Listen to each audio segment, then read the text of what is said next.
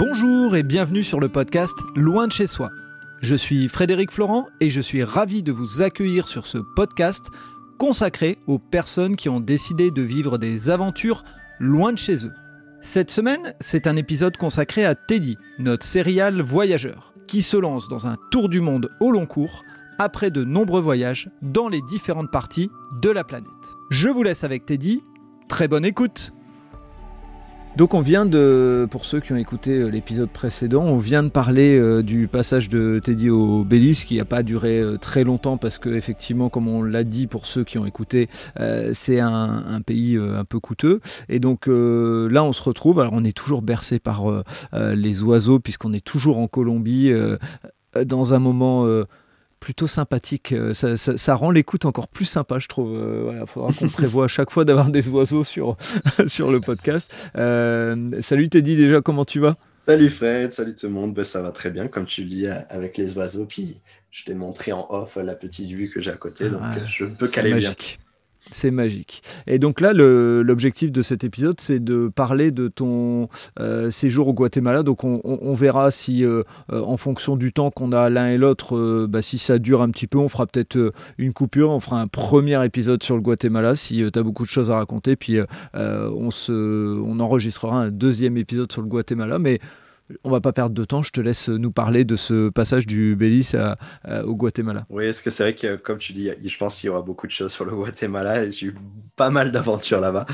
Alors, le passage du coup frontière Belize-Guatemala, bon, pareil, toujours un peu d'appréhension hein, sur le passage des frontières. Donc euh, mhm. là, j'étais parti seul par contre, euh, au matin.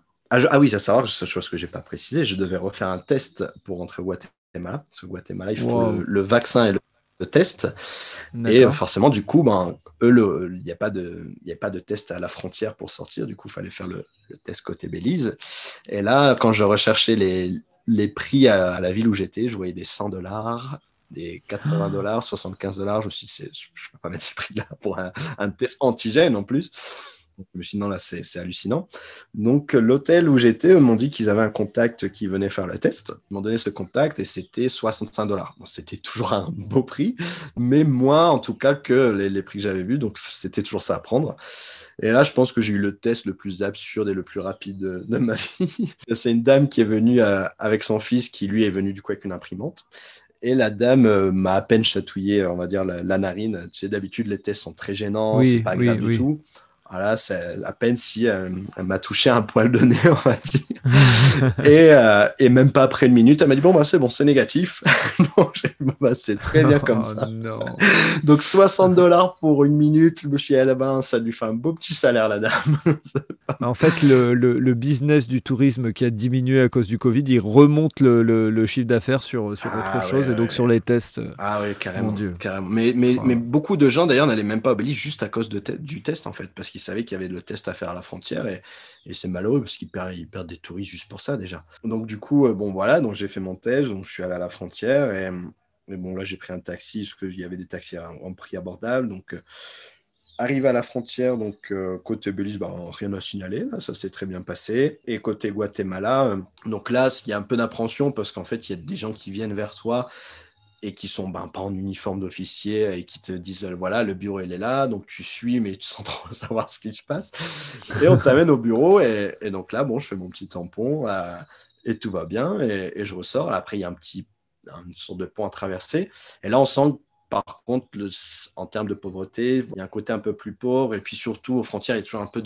d'animation. On ne comprend pas trop ce qui se passe. Il y a des gens qui sont là, qui vendent des choses. Mais je sens voilà, là c'est un, autre monde, on va dire, mais avec euh, sans appréhension, parce qu'on m'a dit qu'au Guatemala c'était un pays super. Donc, euh, donc juste derrière le pont, euh, je rattrape un bus direction Flores.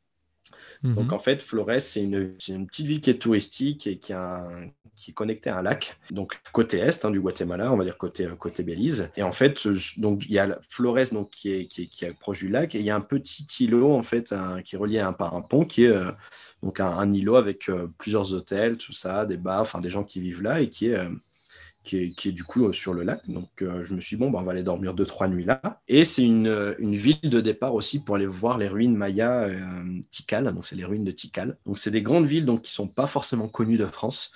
Nous, en France, quand on nous parle de ruines mayas, ce qui sort souvent, c'est ah ben, Chichen Itza au Mexique parce que le mhm. Mexique a vraiment développé le tourisme là-dessus, et, le Guatemala a moins développé le tourisme, et en plus, les ruines de Tikal sont, plus, sont moins faciles d'accès, c'est au nord-est du Guatemala, donc même si tu atterris à la capitale, pour y aller, c'est vraiment des longues heures de bus. Et, comme tu vas le découvrir dans la suite, le bus au Guatemala, c'est pas comme les grands bus de voyage que j'ai au Mexique. Ok. Donc c'est un peu plus, c'est un peu plus une aventure et beaucoup moins de confort. Donc il faut le vouloir. Voyager à travers le Guatemala, c'est, des longs trajets et peu de confort. Donc euh, donc c'est un peu plus d'aventure, mais bon, moi ça, ça m'a plu.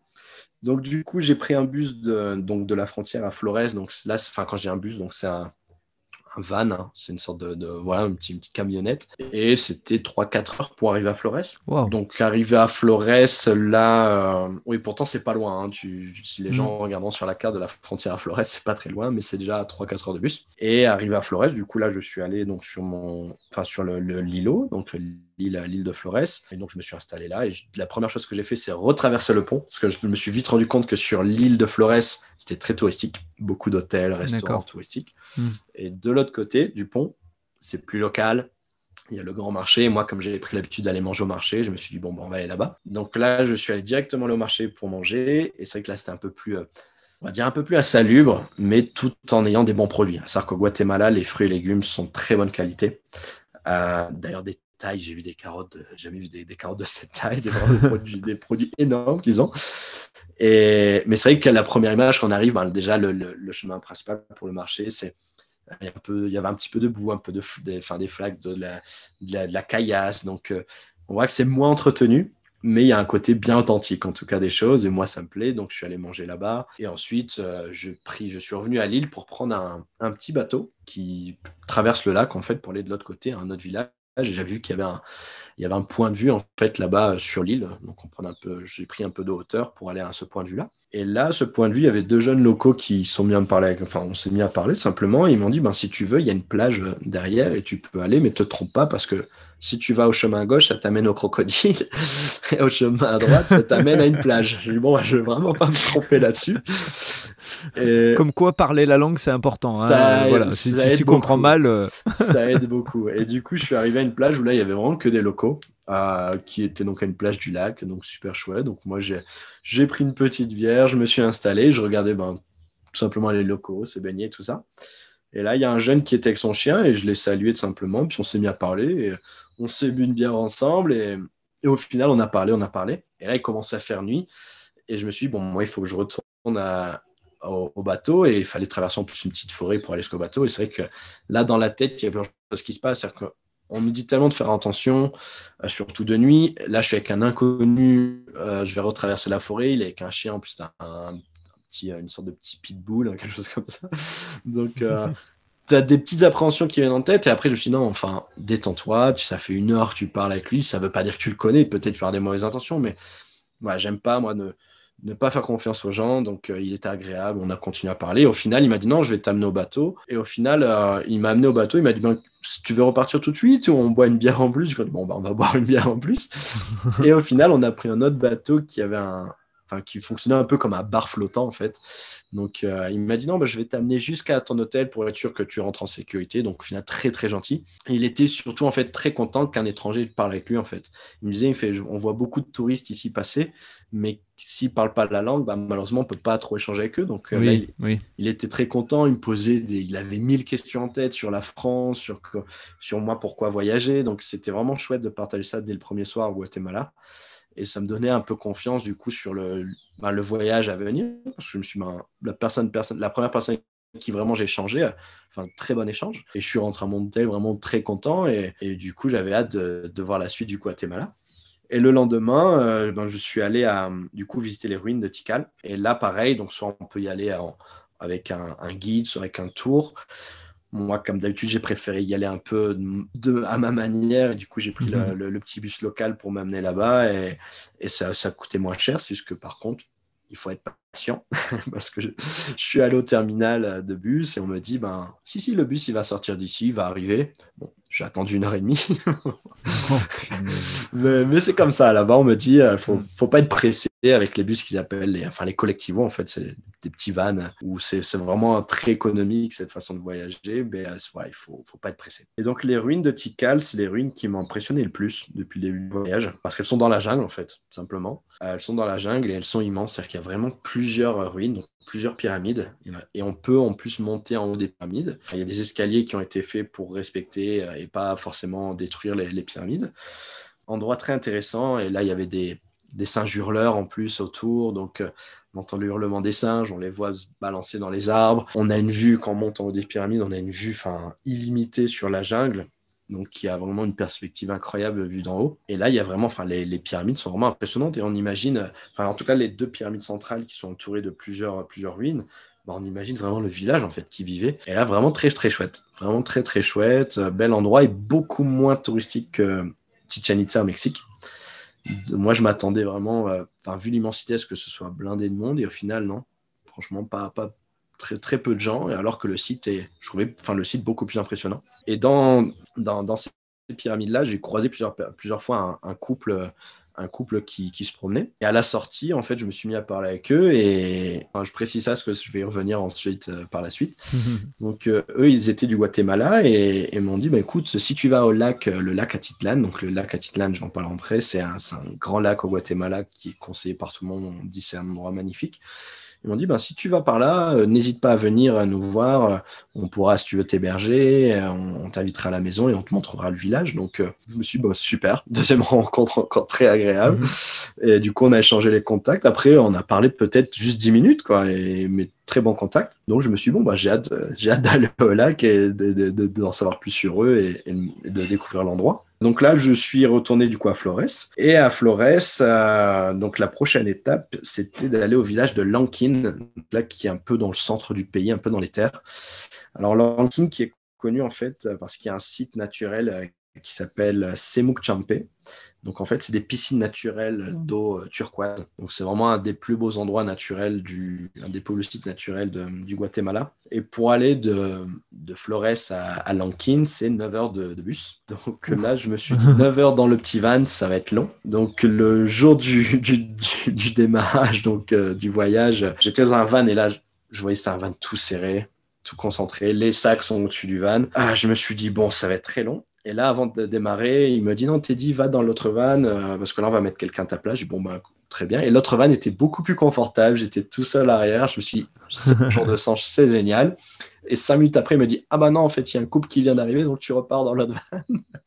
et là, oh, du coup, j'étais dans l'autre van. On était à quatre à l'arrière, serrés, enfin comme des sardines, euh, les, les, collés les uns aux autres. Il n'y avait pas d'appui de tête, du coup, ben, tu peux même pas dormir parce que j'étais même pas à côté fenêtre. Donc là, je sais que tu vas faire 9 heures assis comme ça, donc euh, ça va être long. Et en plus, ces routes, ben, il y a beaucoup de zigzags, euh, tu passes un peu dans les montagnes, mm. donc ça va être long.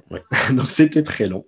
Et on a même passé par un ferry à un moment, donc, enfin, ce que j'appelle ferry, c'est une sorte de, sorte de, flotte en fait où ils passent les voitures dessus pour traverser la rivière. Donc c'est très rudimentaire, mais mais en tout cas, ça, ça fonctionne. Donc, euh, et arrivé du coup à Lankin, donc là, euh, je me rends compte qu'on est vraiment dans le Guatemala bien plus profond.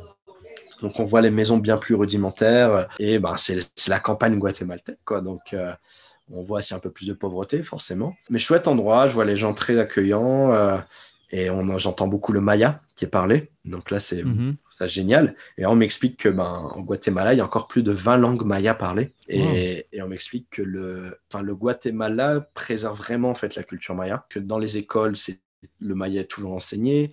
Euh, on voit beaucoup, hein, surtout les femmes avec l'habit traditionnel maya.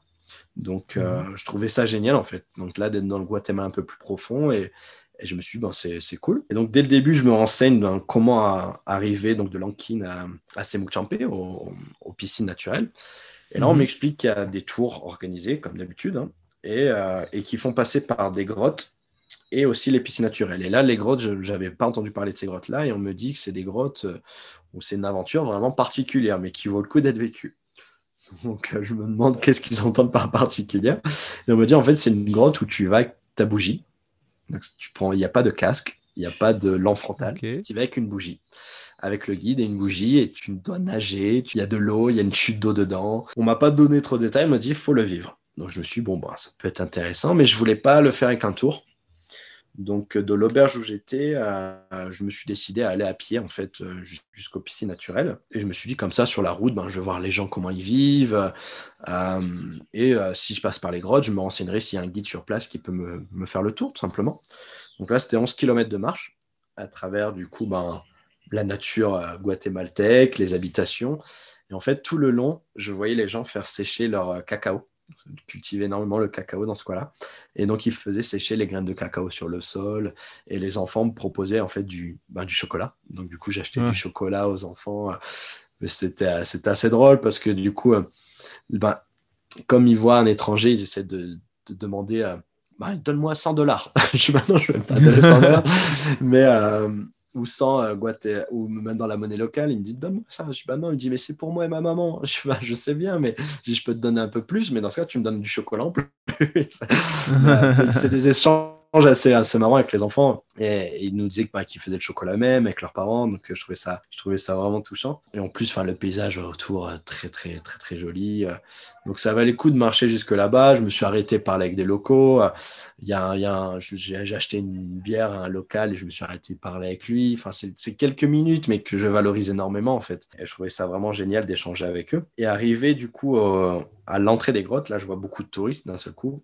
Parce que je voyais tout le long, en fait, il y avait des touristes qui me dépassaient, mais avec, des, avec le transport ben, qui les amenait en bas. Donc, c'est des, là, c'est des 4x4 et ils sont à l'arrière, en fait, du pick-up, debout. Tout le monde est debout à l'arrière du pick-up pour aller jusque là-bas. Puis, c'est une route de pierre. Enfin, c'est pas une route en bon état. Donc, je trouvais ça. Je me suis dit, bon, ça va être marrant. Et je savais qu'en retour, je, je ferais ça. Donc, du coup, arrivé à la grotte, euh, il y a tout de suite des, des, locaux qui viennent. Est-ce que tu veux boire, tu veux manger, tu veux. Je dis non, non, non, tranquillement. Il y en a un qui me dit bah écoute, je suis un guide, je peux t'emmener à la grotte. Je dis, bah, on va attendre, je vais te prendre une bière, on va discuter un petit peu et on va attendre que tout le touriste sort, tous les touristes sortent. Et, une fois que ça se calme, je dis, on ira. Et je lui dis, je lui demande son prix, il me donne un prix. Et je sais que c'est, c'est un peu cher pour. Euh, enfin, que, que ça, normalement, ça devait coûter moins cher. Mais je sais aussi que j'allais payer moins cher que tous les tours. Donc je me suis dit, je préfère payer ce prix-là et lui donner à lui directement que payer un tour où la plupart des, en plus des agences touristiques, euh, ben, c'est des, des, étrangers en fait qui, les, qui, les, qui, les, possèdent. Donc je me suis dit, au moins là, ça va aller dans, dans la poche d'un guide directement. Je me suis dit, et ça, ça, va être génial parce que je vais être tout seul avec lui. Donc on a attendu un peu, j'ai parlé un peu avec lui, j'ai changé. Et d'un coup, je lui ai dit, bah écoute, allons, on, y va. Et là, il m'emmène et je ne savais pas trop à quoi m'attendre. Et là, je vois qu'il me donne deux bougies. Lui, il a ses deux bougies. On, allume, on en allume une chacun. Et on va direct, dans, on rentre dans une grotte, et là, dans l'eau. Donc là, il y a de l'eau jusqu'au pied, jusqu'à la cheville, jusqu'au genou, jusqu'à la hanche. Parfois, ben, on n'a pas pied, on doit nager, mais il y a une corde, mais on est dans le noir complet en fait. Et comme là, il y a, bah, en fait, il y a plus personne dans la grotte, on a juste croisé un, petit groupe qui ressortait. Mais là, on se retrouve qu'à deux, donc euh, à deux comparé avec un groupe de 15 personnes, forcément beaucoup moins de lumière avec deux bougies. J'imagine.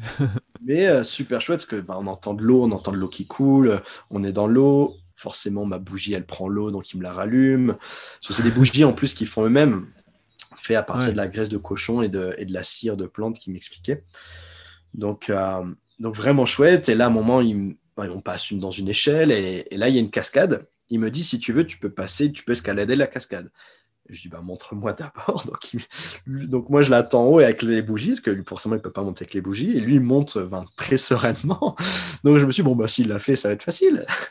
donc là, je commence à moi monter, mais forcément sans les bougies, donc je vois rien et il y a la force de la cascade qui tombe. Et là, je commence à basculer à droite, à gauche, je me cogne à droite, à gauche.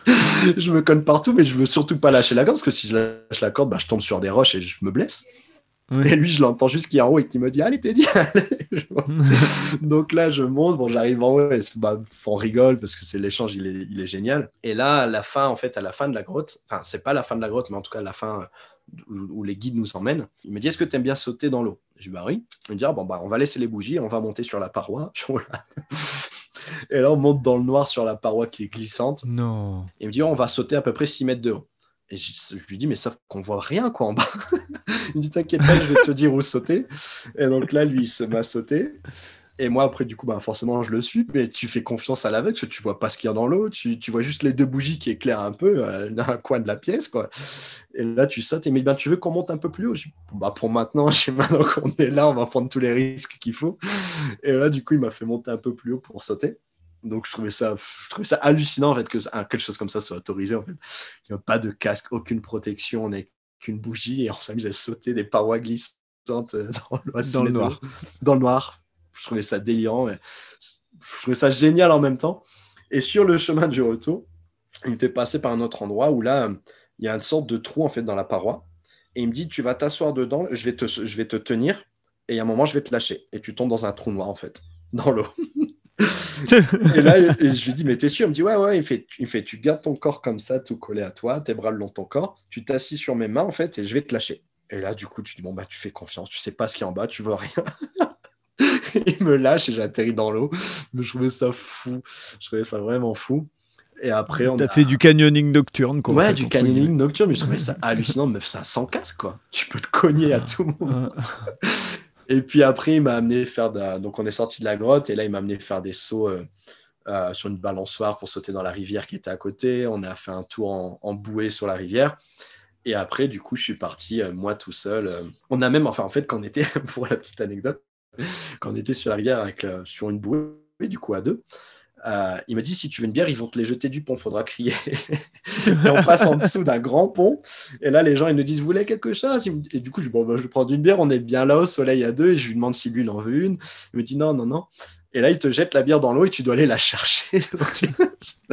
n'importe quoi, en fait. Totalement n'importe quoi. Mais, euh, mais c'était génial. Euh, j'ai échangé vraiment le, un bon moment avec lui. Est-ce que lui me disait, si tu veux, je te prends en photo. J'ai dit, non, on va prendre en photo tout le temps à deux. On fait les choses à deux.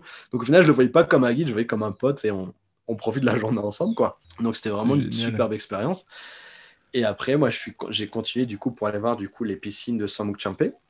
Et en fait, mhm. je savais pas ce qu'elle fermait à 4 heures. Et moi, je suis arrivé à à 4h moins le quart. Et du coup, tout le monde sortait. Et là, l'entrée, comme j'avais déjà payé mon entrée, ils m'ont quand même laissé rentrer. Et m'ont pas dit de sortir à, telle heure. Je suis juste rentré, c'est tout. Et du coup, quand je suis allé aux piscines, ben, il restait encore un petit groupe de personnes, mais qui, sont vite sortis, parce que ça ferme à 4 heures. Donc leur guide les a fait sortir. Et au final, je me retrouvais dans un endroit merveilleux et j'étais tout seul. Donc j'étais tout seul dans les piscines. Et du coup, j'ai profité, je fais des photos, des vidéos, je nageais en paix, vraiment bien. Et là, d'un coup, je me suis dit, il est 5 heures. Comment je reviens après? Parce que si je repars à pied, j'ai 11 km et il fera nuit. Donc je me dis, je vais vite sortir pour voir s'il y a encore un 4x4 qui est sur le point de partir. Et j'ai eu de la chance, c'est qu'il y avait le dernier 4x4 qui était sur le point de partir. Et donc j'ai fait le, bah, le chemin retour euh, en 4x4 avec d'ailleurs des gens qui étaient dans mon auberge. Et, du coup, on a expliqué nos journées, on a fait les mêmes choses en fait, mais totalement différemment. C'était. Euh, J'imagine bien. Toi, tu l'as fait de manière, euh, manière euh, nature, on va dire. Bah, j'y suis un peu à l'instant parce que je savais vraiment pas quoi m'attendre en partant à pied. Et, je trouvais ça génial. Et d'ailleurs, même tout le long, il y a plein de locaux qui me disaient bah, si tu veux, on t'emmène. Je dis non, ça va, je, fais tout ça à pied. Et il me dit bon, bah, courage alors, c'est vrai qu'il faisait chaud. Mais, mais c'était génial. La, journée était incroyable. Et du coup, je suis retourné au village de Lankin. Et d'ailleurs, un petit coucou à l'auberge où j'étais, qui était l'hostel euh, Vista Verde. C'est une auberge magnifique avec des maisons avec les toits un peu style Maya à l'ancienne et, qui a une vue incroyable avec une piscine magnifique. Enfin, l'hôtel fait vraiment très joli. Et, euh, à titre indicatif, pour dire, enfin, mon Guatemala, c'est quand même bien moins cher aussi. Je crois que j'avais payé 10 euros la nuit pour un endroit qui ah est quand même bien touristique. Hmm. Euh, à savoir qu'au Guatemala, tu peux t'en sortir avec des, même des nuits à 6-7 euros.